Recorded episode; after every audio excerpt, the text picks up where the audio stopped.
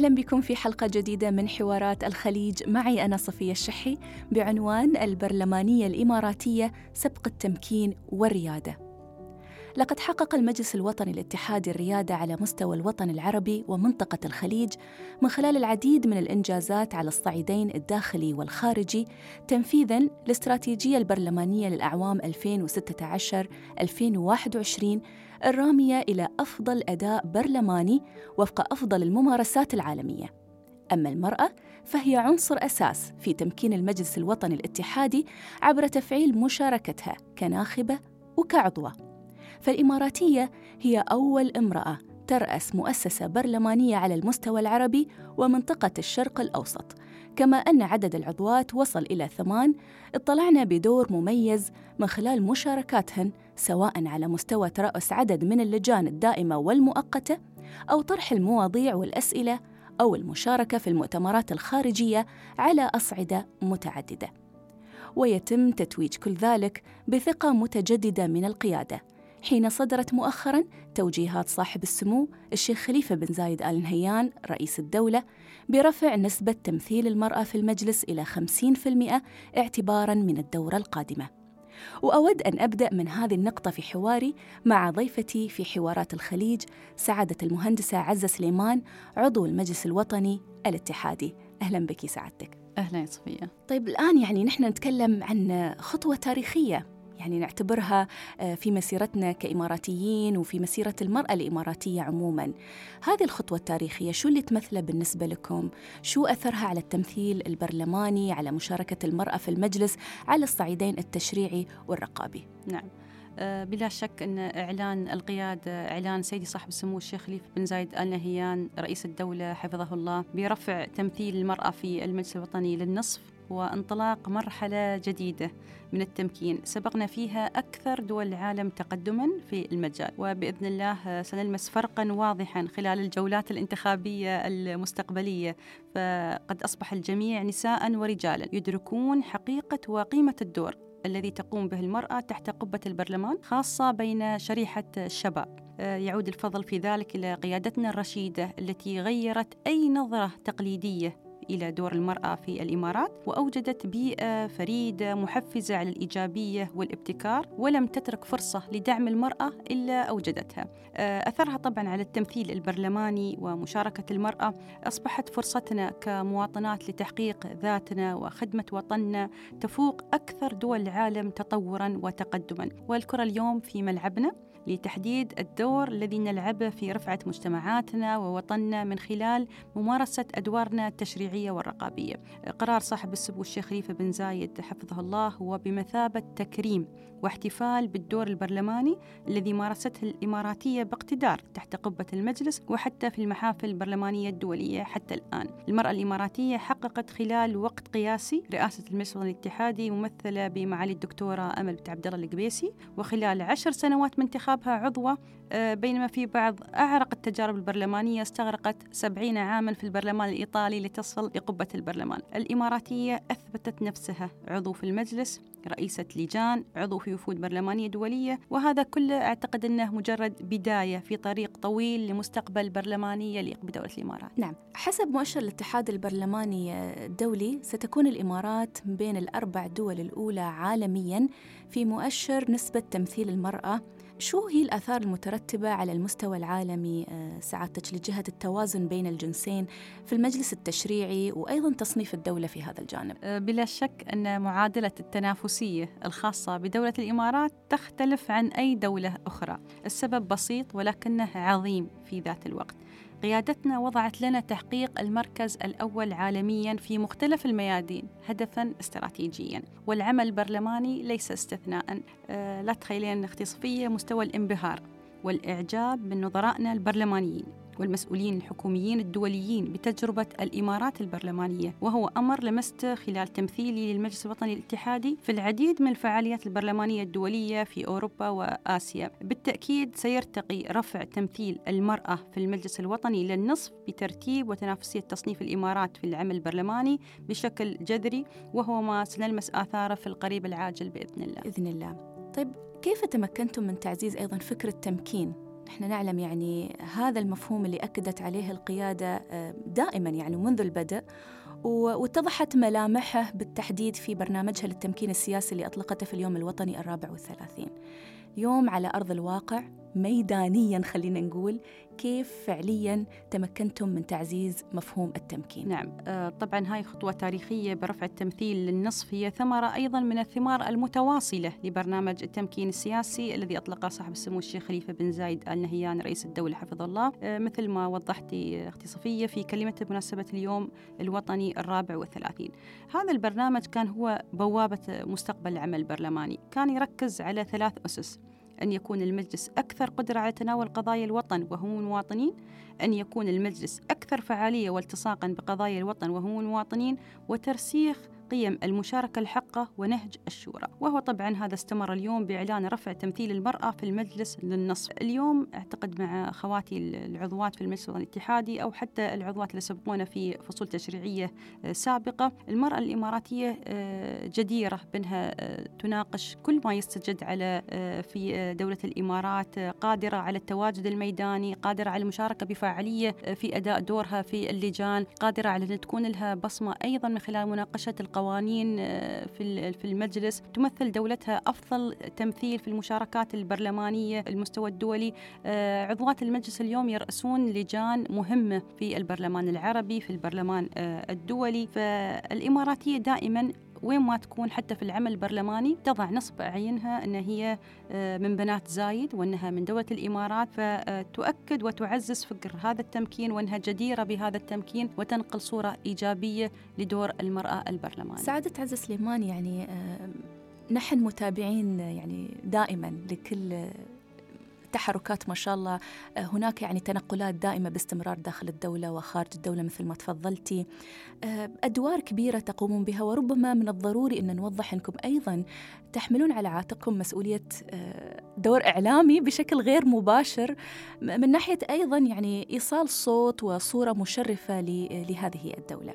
قبل ما ندخل في هذا الجانب فعليا على أرض الواقع عندما تقومون بمثل هذه الزيارات كيف يحدث هذا الشيء تأثير على التطورات اللي عموما يعني نعيشها في المجتمع؟ تطور تكنولوجي علوم وجهتنا نحو الاستدامة التنمية وغيرها. من مثل هذه آه، القضايا. آه نعم. إحنا عندما نتكلم عن جوانب مهمة اليوم مثل التطور التكنولوجي والعلوم وتحقيق أهداف التنمية المستدامة نقول في دولة الإمارات كلمة المستقبل في الدول الأخرى لها دلالات بعيدة الأمد. آه، لكن قيادتنا جعلت للمستقبل معنى استراتيجي ومثل ما قلت قبل حتى في الدور البرلماني. آه، الإمارات اليوم تتكلم عن المستقبل واستشراف المستقبل والتطور التكنولوجي الواضح في دولة الإمارات. آه، في مختلف مؤسسات الدولة وانعكس على طريقة عملها وأيضا من ضمنها طبعا دورنا البرلماني. اليوم مثل ما تفضلتي المجلس يبذل جهد واضح في التواصل المجتمعي وفي التواجد الإعلامي اللي أعتقد أن الفترة المقبلة تتطلب المزيد من الابتكار في التواصل بين المجلس والمجتمع. ليكونوا في أعلى جاهزية لاستشراف المستقبل. طلب أيضا ممارسة الأعضاء لدور سفراء العمل البرلماني بين جيل الشباب ومحاولة نقل هذه الخبرات للشباب على مقاعد الدراسة من خلال الفعاليات التي تستهدفهم. أيضا لابد أن نقرأ دور المجلس في إطار التطور الهائل الحاصل على المستوى التقني. وحياة الناس بكل أبعادها. فمخرجات العمل البرلماني لابد أن تناسب احتياجات الدولة والمجتمع في العصر الرقمي وعصر حكومة المستقبل وعصر المدينة الذكية. أه انطلاقة المجلس في المرحلة المقبلة ذات أهمية خاصة لأنه تطلب مجلسا متوافقا مع احتياجات المستقبل. يجمع بين الدور الذي رسمه الوالد المؤسس الشيخ زايد بن سلطان آل نهيان طيب الله ثراه عند إطلاق المجلس وبين الدور العصري الذي رسمته قيادتنا الحكيمة بقيادة صاحب السمو الشيخ خليفة بن زايد آل نهيان رئيس الدولة حفظه الله. لذا اليوم مهمة أعضاء المجلس خلال المرحلة المقبلة الانتقال بهذا الدور الذي مارسه المجلس بجدارة على مدار الأعوام السابقة إلى مرحلة ممارسة العمل البرلماني بأسلوب وآلية عمل مبتكرة. تليق بطموح القيادة ورؤيتها المستقبلية. وأعتقد في البداية ذكرتي استراتيجية المجلس البرلماني لعوام 2016-2021 وهي الأولى من نوعها في المنطقة. اليوم المجلس الوطني يبتكر في تشكيل دور مستقبلي للبرلمان ونضع هذه الابتكارات لتكون نموذجا يحتذى وذلك بقيادة خير خلف لخير سلف في إيصال الإمارات لأعلى المراتب. بقيادة صاحب السمو الشيخ خليفة بن زايد آل نهيان رئيس الدولة حفظه الله وصاحب السمو الشيخ محمد بن راشد آل مكتوم نائب رئيس الدولة رئيس مجلس وزراء حاكم دبي رعاه الله وصاحب السمو الشيخ محمد بن زايد آل نهيان ولي عهد أبو ظبي نائب القائد الأعلى للقوات المسلحة وأخوانهم أعضاء المجلس الأعلى للاتحاد. ولأن العمل الذي لا يمكن قياسه لا يمكن تحقيق إنجاز فيه. قمنا خلال هذه الدورة الحالية بالارتقاء بأدوات عمل المجلس وأطلقنا رؤية ورسالة المجلس واستراتيجيته بالإضافة إلى اعتماد الخطة الرقابية للمجلس. وأعتقد هذه الإسهامات جميعها تخدم استراتيجية الدولة في تحقيق أيضا أهداف التنمية آه، المستدامة. نعم. فصل قصير ونعود لاستكمال هذا الحوار مع سعادة المهندسة عزة سليمان. عودة إليكم مستمعينا في هذه الحلقة من حوارات الخليج وضيفتي سعادة المهندسة عزة سليمان عضو المجلس الوطني الاتحادي وحديثنا عن المرأة وبالتحديد في المجال البرلماني. طريق مختلف أكيد يعني سعادتك ما بين تجربتك السابقة وتجربتك هذه. ليش تعتقدين أو ليش تعتبرين مثل ما صرحتي أكثر من مرة أن المجلس الوطني هو مساحة للاستثمار بالنسبة لك؟ نعم آه، بلا شك أن عضوية المجلس الوطني الاتحادي كانت طموح لي من سنوات. آه، شاركت في الانتخابات عام 2011 ولله الحمد آه، وشاركت أيضا في 2015 تشرفت بثقة القيادة الرشيدة بتعييني عضو من إمارة دبي في نهاية العام 2015 في الفصل التشريعي السادس عشر. خلال وقت قياسي أعتقد أني بإذن الله أكون نجحت في جعلها تجربة ناجحة بكل المقاييس وغنية بالخبرات. تقريبا 24 عام في وزارة وزارة الأشغال وزارة تطوير البنية التحتية حاليا. فتشرفت بخدمة الإمارات بمختلف القطاعات الحياة فيها.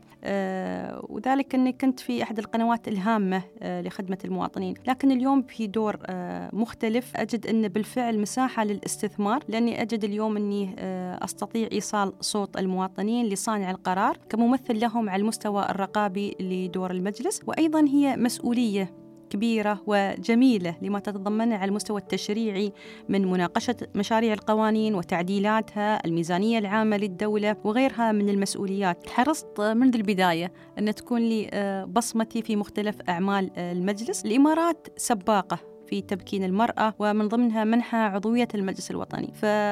لكن هذه الدورة كانت أجد أيضا أنها علامة فارقة آه، لي ولزميلاتي في آه، من العضوات لكونها تزامنت مع تولي المرأة آه، رئاسة المجلس الوطني الاتحادي المرة الأولى مثلا معالي الدكتورة أمل القبيسي شخصية نسائية استثنائية صراحة في العمل البرلماني. وتلاها أيضا رفع نسبة التمثيل ليكون النصف للمرأة وهو إنجاز يحتفل بإنجاز أكبر أكبر ولله الحمد. ففي الوقت ذاته أؤمن أن أهمية دورنا ازدادت مع دخول الإمارات مرحلة جديدة غيرت فيها من مفهوم العمل الحكومي. ليس في الدولة فحسب بل على مستوى المنطقة بإيجاد وزارات للشباب والسعادة والتسامح والابتكار ورفض الفريق الحكومي بمزيد من الكفاءات النسائية. لذا أرى أن المرأة الإماراتية نجحت بامتياز في العمل البرلماني ولكن رؤية القيادة الرشيدة دولة الإمارات التي ترتقي بمستوى الطموحات الوطنية تجعل أمامنا الكثير لإنجازه وإحداث فرق في حياة مجتمعاتنا. وأجد أن بالفعل أن المجلس الوطني آه، أتاح لي فرصة استثمار هذه الخبرات التي اكتسبتها في العمل الحكومي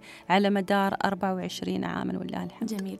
هل كنت يعني تشعرين أو إن عندك أحيانا مثلا هذه الوقفة إني أنا بحاجة إلى إثبات نفسي أكثر كوني امرأة يعني. وهل مثلا كانت هناك أيضا مساهمة من جهات يعني عريقة ورائدة في مجال تمكين المرأة مثل الاتحاد النسائي؟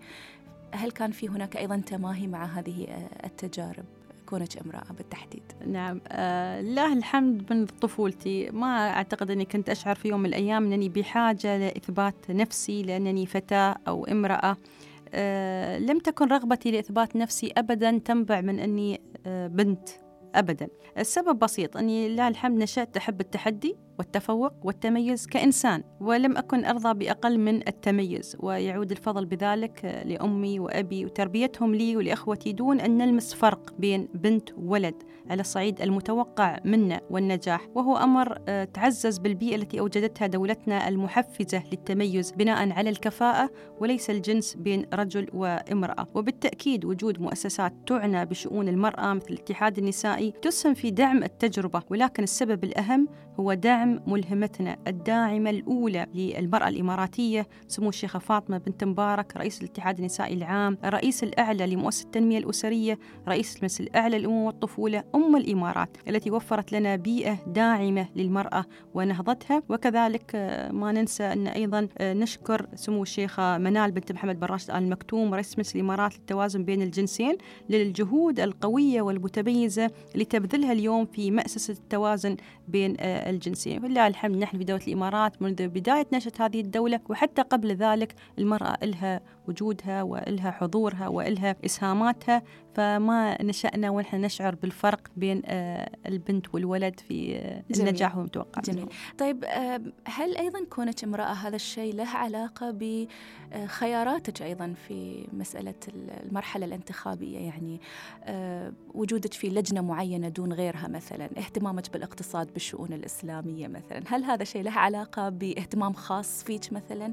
هل يعني قمتي بالتخطيط لهذا الموضوع يعني حتى إن الشباب اللي يسمعونا اليوم والبنات اللي مفكرين بهاي الخطوة أيضا يعرفون يستفيدون من هالخبرة أنا أيضاً. اليوم عضو في لجنة الشؤون الاجتماعية والعمل والموارد البشرية والسكان والتوطين آه، كنت أرأس هذه اللجنة وحاليا أنا مقرر لهذه اللجنة لجنة متنوعة وأستطيع أنها يمكن تكون أيضا مجال أنه قريب إلى قلبي لفئات المجتمع وتنمية المجتمع ولأصحاب الهمم وغير ذلك والموارد البشرية والتوطين والتوظيف. آه، فهي لجنة آه، حسيت أنها أستطيع أني أنا أستثمر خبراتي في اللي اكتسبتها في وجودي في وزارة الأشغال وإدارة الإسكان بالذات في هذه اللجنة. أيضا أنا عضو في لجنة الدفاع والشؤون الداخلية والخارجية. آه هذه اللجنة أيضا لجنة قوية في العمل البرلماني مش بس داخل الإمارات أيضا على المستوى الدولي. فهي كانت أيضا تحدي بالنسبة لي أن أكون في لجنة للشؤون الخارجية والداخلية والدفاع والأمن وأن أكون العضوة الوحيدة كامرأة في هذه آه اللجنة. لكن اليوم نحن آه عندنا مساحة للتعلم والإستفادة من الخبرات والدعم آه، إخواننا الأعضاء أيضا مهم آه، جدا. ونحن كل يوم في تحديات ونتعلم ونحب أن نكون آه، نخدم في أي لجنة نكون موجودين فيها. لكن أنا اخترت هذه اللجنتين. بالإضافة طبعا نحن نشارك سواء بالأسئلة البرلمانية تتعلق بأي موضوع يهم المجتمع. يعني مؤخرا حتى كان لك في الجانب الثقافي يعني تابعنا هذا الطرح والردود أيضا من قبل معالي الوزيرة على نعم. الطرح نعم في الشأن وحتى أيضا في مواضيع العامة التي تطرح في القوانين اللي تناقشها لجان أخرى. نعم. يعني مو بشرط أكون في اللجنة عشان أستطيع خلال الجلسة أني أنا أناقش أو أداخل في هذا الموضوع العام مم. سواء كان مرتبط بالصحة أو البيئة أو الإسكان. لكن وجودك في لجنة آه، تتخصص في لجنة معينة آه، يعطيك مساحة أكبر لدراسة موضوع هذا الموضوع لوضع توصيات بإذن الله فاعلة.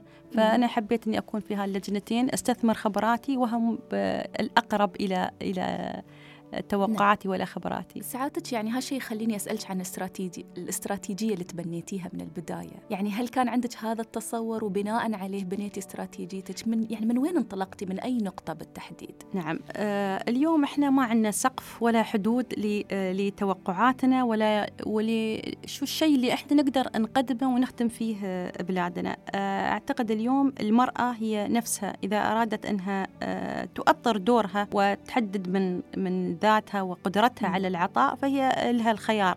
لكن اليوم أعتقد أن أيضا المرأة تستطيع أن هي تجعل مساحة دورها الوطن بأكمله وتعمل جنب إلى جنب الحكومة والمواطن لرسم مستقبل غير مسبوق بتوقيع نسائي. أنا اليوم أتشرف من خلال هذه الفرصة التي أتيحت لي في المجلس الاتحادي. كما كانت فرصتي عندما كنت في ذات الإسكان كنت في جهة اتحادية تنقلت من خلال عملي في مختلف إمارات الدولة. ولليوم آه، أفخر بأني كنت ولا أزال عضو في هذه الوزارة اللي إلها مباني آه، في كل إمارات الدولة. فاليوم أيضا من خلال عمل برلماني آه، ما حددت نفسي في آه، جانب معين حتى وإن كنت في لجنتين يعني لكن من خلال الاسئله البرلمانية المختلفة التي تمس المواطن والتي لها احتياج عند هذا المواطن أو تطلعات ناقشتها تحت قبة البرلمان وتشرفت أيضا بالتواجد في فعاليات وزيارات ميدانية في مختلف إمارات الدولة نعم. فاليوم المرأة قادرة أن هي تؤطر ذاتها أو أن تكون مساحتها كما قلت بمساحة الوطن حقق لك هذا الشيء يعني آه، تنوع تعدد على مستوى الشخصية أيضا ورفع سقف التوقعات أكيد يعني من المجتمع آه، ناحيتك سعادتك الآن أيضا تمثلين الدولة في الخارج. شو هو المختلف يعني في هذه التجربة؟ أنت حتى موجودة في لجنة مثل ما تفضلتي المرأة الوحيدة فيها ولها ثقلها وأهميتها اليوم. هل هناك شيء آخر يكون مطلوب؟ يعني مستوى الخبرة أعلى شوية إذا تكونين خارج حدود الدولة في مسألة التمثيل والحضور؟ آه، نعم. أكيد تمثيل الدولة خارجيا كجزء من الدبلوماسية البرلمانية كان في بدايته آه، تحدي. ويمكن بعد كثير من المتابعين لأعمال المجلس أو المشاركين حتى في الانتخابات آه، هذا الجزء غايب نوعا ما عن المشاركة الخارجية أو أدوار المجلس الوطني الاتحادي. اليوم طبعا هذا كان تحدي. لأن أنت تشعر بالفخر وتشعر بسقف التوقعات من الآخرين عندما يكون أمامك علم دولة الإمارات يكون أمامك اسم دولة الإمارات. الإمارات دولة تجاوزت كل التوقعات وغيرت نظرة العالم لمنطقتنا. فكان فرصة وشرف أنك تجلس تمثل هذه الدولة في المشاركات الخارجية. وهذا بفضل الله اليوم نشهد نحن نظرة البرلمانيين الدوليين لنا باقتدار وتميز. آه، بمشاركة فاعلة يقدمها تقدمها الشعبة البرلمانية. آه، دائما إحنا محتاجين لتطوير مهاراتنا محتاجين لرفع ثقافتنا في المواضيع اللي بنكون ناقشها والتوقعات أيضا اللي ممكن تثار في هذه الاجتماعات. أنا أيضا عضو مثل ما قلت في لجنة الدفاع.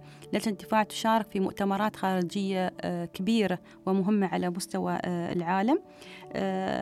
فإحنا اليوم دائما عندنا تحديات. والحياة الخالية من التحديات ليست حياة جديرة أصلا أو تليق أن, أن تعاش. فالشخص دائما يسعى لتطوير ذاته والتحديات فرصة يجب أن نغتنمها ونحولها لخبرات.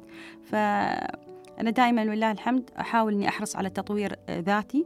وهو ثمرة طموح ولد في شخصيتي منذ طفولتي واستمر عندي هذا آه، الشغف. وأعتقد هذا ما غرس في آه، والدي رحمه الله ووالدتي ورافقني هذا الشغف. لكن أعتقد إحنا اليوم كل صباح نبدأ بشعلة داخلية للنجاح والتميز.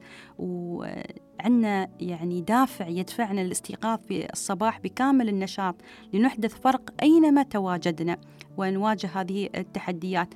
آه، عندنا دائما تكون يعني أنصح دائما تكون رسالة أو رؤية مثل المؤسسات. نحتاج إلى ذلك. أحب أطور مهاراتي. تحدي كبير طبعا مشاركتك بممثل لاسم الإمارات في المشاركات البرلمانية لكن لدينا من الشغف والطموح ما يجعلنا مستعدين لأي مهمة داخليا أو خارجيا. نتوقف مع هذا الفاصل.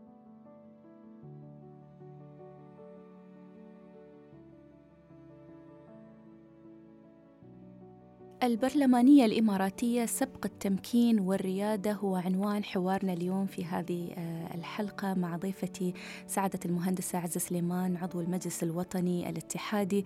مرحبا بك مرة ثانية. المستحيل غير موجود في قاموسنا. إلى أي مدى يمكن أن ابنة الإمارات اليوم الفتاة تنطلق من هاي العبارة اللي طالما كررها آه، صاحب السمو الشيخ محمد بن راشد المكتوم؟ شو عن مسألة أيضا الوعي بأهداف المرحلة القادمة. نعم. آه هذه المقولة من مقولاتي المفضلة. آه يمكن تربيت الحمد لله منذ طفولتي على الإيجابية والإيمان بالذات والسعي للتفوق. وهذا أمر أيضا زرعته في أبنائي غانم وشيخة وأؤمن أنه وصفة سحرية لكل أم تريد أن يكون أبنائها من قياديين في المستقبل ويسهمون في بناء مستقبل الإمارات. أه، حرصت أن لا أفرض عليهم وصفات جاهزة لما يواجهون من تحديات بل أن أشجعهم على الابتكار حتى في حياتهم اليومية. فالمستحيل غير موجود في قاموسنا ونستطيع كل يوم أن نحن ننجز ونقدم شيء إيجابي لنفسنا ولمجتمعنا يبدو لي أنك تشيرين إلى أن المسؤولية تقع على عاتق الأسرة نعم. بالدرجة الأولى خلينا نعم. نقول نعم. نعم الأسرة والأم وعدم فرض وصفات جاهزة مثل ما تفضلتي صحيح. نتركهم لخياراتهم حريتهم شوية ونعطيهم مسؤولية. أكيد أكيد هذا يعني موضوع أيضا يبدأ بالتدرج. ما في شيء يعني مرة واحدة حتى إلا نحن أيضا في في هذه المرحلة. دائما تكون الأمور متدرجة وبتكرار هذه التجارب نقتنع دائما أن المستحيل غير موجود في قاموسنا من الإنجازات التي تحققت في دولة الإمارات والإنجازات التي حققناها أيضا نحن على مستوى مستوانا الشخصي. نعم. تعرفين سعادتك يعني لما نزل الخبر من فترة اللي هو خبر ال 50% يعني آه، كنت أتابع شو ردود الناس ردود أفعالهم. لفت انتباهي رد أن حد قال طيب ماذا لو لم تنجح المرأة في العملية الانتخابية ولم تستطع أنها تغطي نسبة الخمسين في المية؟ أترك الرد لك. آه، أعتقد اليوم طبعا هناك عمل آه، يعني تقوم به اليوم لجنة الانتخابات ووزارة شؤون المجلس الوطني الاتحادي لتطبيق توجيهات سيد صاحب سمو الشيخ خليفة بن زايد برفع النسبة إلى 50% فهي بتكون منظمة بطريقة تدعم نجاح المرأة في العملية الانتخابية بنسبة 50% مثل ما آه، وجهت بها القيادة الرشيدة. اليوم المرأة هي منطلق نجاح ذاتها أو فشلها. آه، لابد أن تقف في وجه أي محاولة للوقوف في وجهها والحيلولة دون نجاحها. وخاصة أن الظروف والتشريعات في الإمارات والأهم قيادتنا الحكيمة كلها في صف وصالح المرأة. وأيضا اليوم هناك آه، العديد من الرجال الذين يشجعون المرأة ويسيرون على نهج قيادتنا الرشيدة وإيمانهم قوي بنجاح المرأة وتواجدها الحقيقي والفاعل. ومن خلال برنامجكم هذا أشكر الرجل الداعم الذي ينظر للإنسان الذي بداخل المرأة وليس لجنسها. آه، واليوم يشجع كل النساء سواء كانت أم أخت زوجة آه، ابنة. العمل البرلماني بلا شك هو مسؤولية كبيرة لما يتضمن على المستوى التشريعي من مناقشة مشاريع القوانين تعديلاتها وغير ذلك. لكن اليوم أعتقد أن آه، الكثير من من العضوات في المجلس الوطني الاتحادي وضعوا بصمة آه، واضحة في أعمال المجلس وأتمنى أن تكون هذه البصمة آه، تشجع تواجد المرأة ومشاركتها في الترشح وتشجع المجتمع على التصويت لدعم هذه المرأة التي ترشحت لهذه المسؤولية الكبيرة في تمثيل مواطني دولة الإمارات. طيب من وين تبدأ؟ المرأة اللي تعتقد أنها قادرة على أنها تخوض هذه التجربة. اليوم نحن تعرفين مجتمعنا ما شاء الله آه، يعني مفتوح فيه اقتصاد معرفي فيه تنافسية عالمية. شو هي أدواتنا اليوم نحن كأبناء وبنات دولة الإمارات اللي ربما حابين نخوض تجربة مثل هذه؟ أين نبحث؟ كيف نتعلم؟ كيف نطور نفسنا؟ نعم. آه اليوم مثل ما ملاحظ أن مجتمع دولة الإمارات والحياة في دولة الإمارات آه تغيرت. فأعتقد أن أيضا نحن اليوم لازم آه، نحدد أدواتنا. لابد أن نتخيل شكل الحياة عند اكتمال مقومات المستقبل. فيوم عادي مثلا تخيل أنه راح يكون في سيارات ذاتية القيادة مزيد من التطبيقات المعيشية الذكية مثل البيوت الذكية دوائر حكومية بلا ورق مشاريع وطنية تستثمر التطور الهائل في البيانات الكبرى أه، تطبيق تقنيات مثل البلوك تشين على كافة المعاملات الحكومية. كل هذا هذا أنماط بتكون غير مألوفة غير تقليدية للحياة. أكيد بتطلب نوع مختلف من التشريعات أيضا أه، يجاري هذا التطور والسرعة الهائلة لترفق هذا التطور. هذا اليوم على صعيد التقنية. أيضا راح تكون بلا شك هناك تغيرات للمجتمع الإماراتي.